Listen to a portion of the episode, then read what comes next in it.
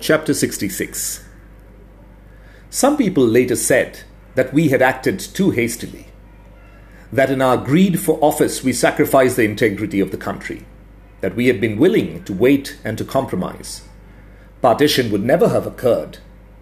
That Karna was the most surprised man in India when our resolution was passed, because he was only asking for the mile of separation in order to have the yard of autonomy, and we would have called his bluff. To all these theorists, Ganpati, I say, that's absolute cow dung, or its male equivalent. We gave in to partition because Karna's inhuman obduracy and Drewpad's indecent haste left us no choice. Of course, there was a great deal we didn't know, although the whole horde of hindsight historians act as if we did.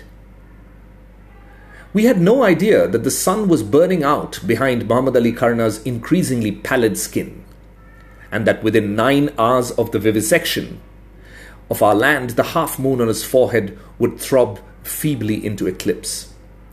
We could not have imagined either that partition, which we accepted as a lesser evil, would lead to a carnage so bloody that anything, even the chaos of an unresolved independent settlement, might have been preferable to what actually happened. Nor could we have begun to guess what the practical process of partitioning the country would involve. The appointment, for instance, of a political geographer who never in his life set foot on any of the territories he was to award either to India or to the new state of Karnistan. It's really quite easy, the stout, bespectacled academic announced, standing with a pointer before a small scale map.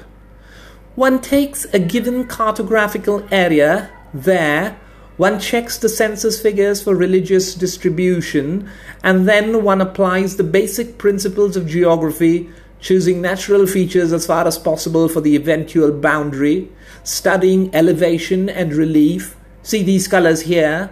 Not forgetting, of course, the position of these thin lines, which are roads or rivers, and then then one draws one's boundary line very carefully, like this. Lips pursed in concentration, he proceeded to trace in a shaky hand a rather slim line on the map. That, ladies and gentlemen, he declared, will be the new frontier between India and Karnistan in this area. He put down the pointer and half bowed, as if expecting applause. Congratulations, Mr. Nichols! A veteran administrator named Basham rose to his feet. I have lived and worked in that very district for the last ten years, and I must take my hat off to you. You have just succeeded in putting your international border through the middle of the market, giving the rice fields to Karnistan and the warehouses to India the largest pig farm in the Zilla to the Islamic State, and the madrasa of the Holy Prophet to the country the Muslims are leaving. Oh, and if I understand that squiggle there correctly, he added, taking the pointer from the open mouthed expert, the schoolmaster will require a passport to go to the loo between classes. Well done, Mr. Nichols. I hope the rest of your work proves as easy. Of course, stammered a beat faced Nichols. Given the cir- cir- circumstances in which, which we are working and the short dead deadlines, m- m- mistakes are possible. Of course, commiserated the old India hand.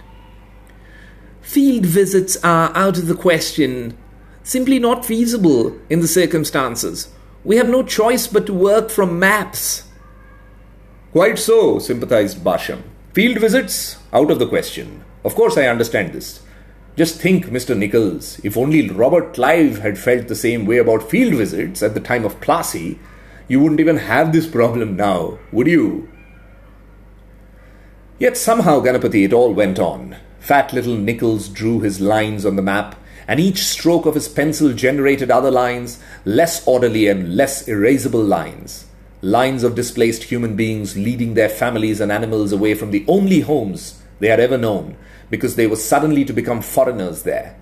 Lines of buses and bullock carts and lorries and trains, all laden with desperate humanity and their pathetic possessions. Lines, too, of angry, vicious predators with guns and knives flashing as they descended on the other lines. Lines now of shooting hitting, wounding, raping, killing, looting attackers, ripping apart the lines of stumbling, fleeing, bleeding, crying, screaming, dying refugees. In those days, Ganapati, lines meant lives.